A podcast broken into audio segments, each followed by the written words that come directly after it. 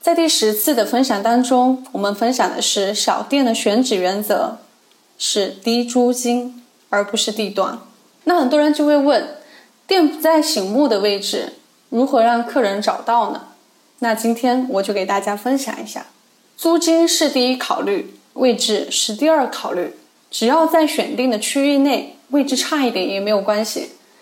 现在咱们的手机定位非常的精准，所以不用担心客人找不到咱们。那剩下的问题就是，你得给出一个让客人找到你的理由，就是开店自始至终都要考虑的头等大事。通常咱们的店具备其中两个就够了。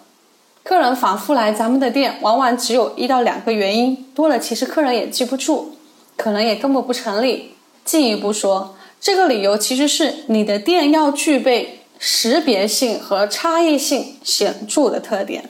以上就是今天的内容。感谢你的收听，我是海恋，期待下次与您分享。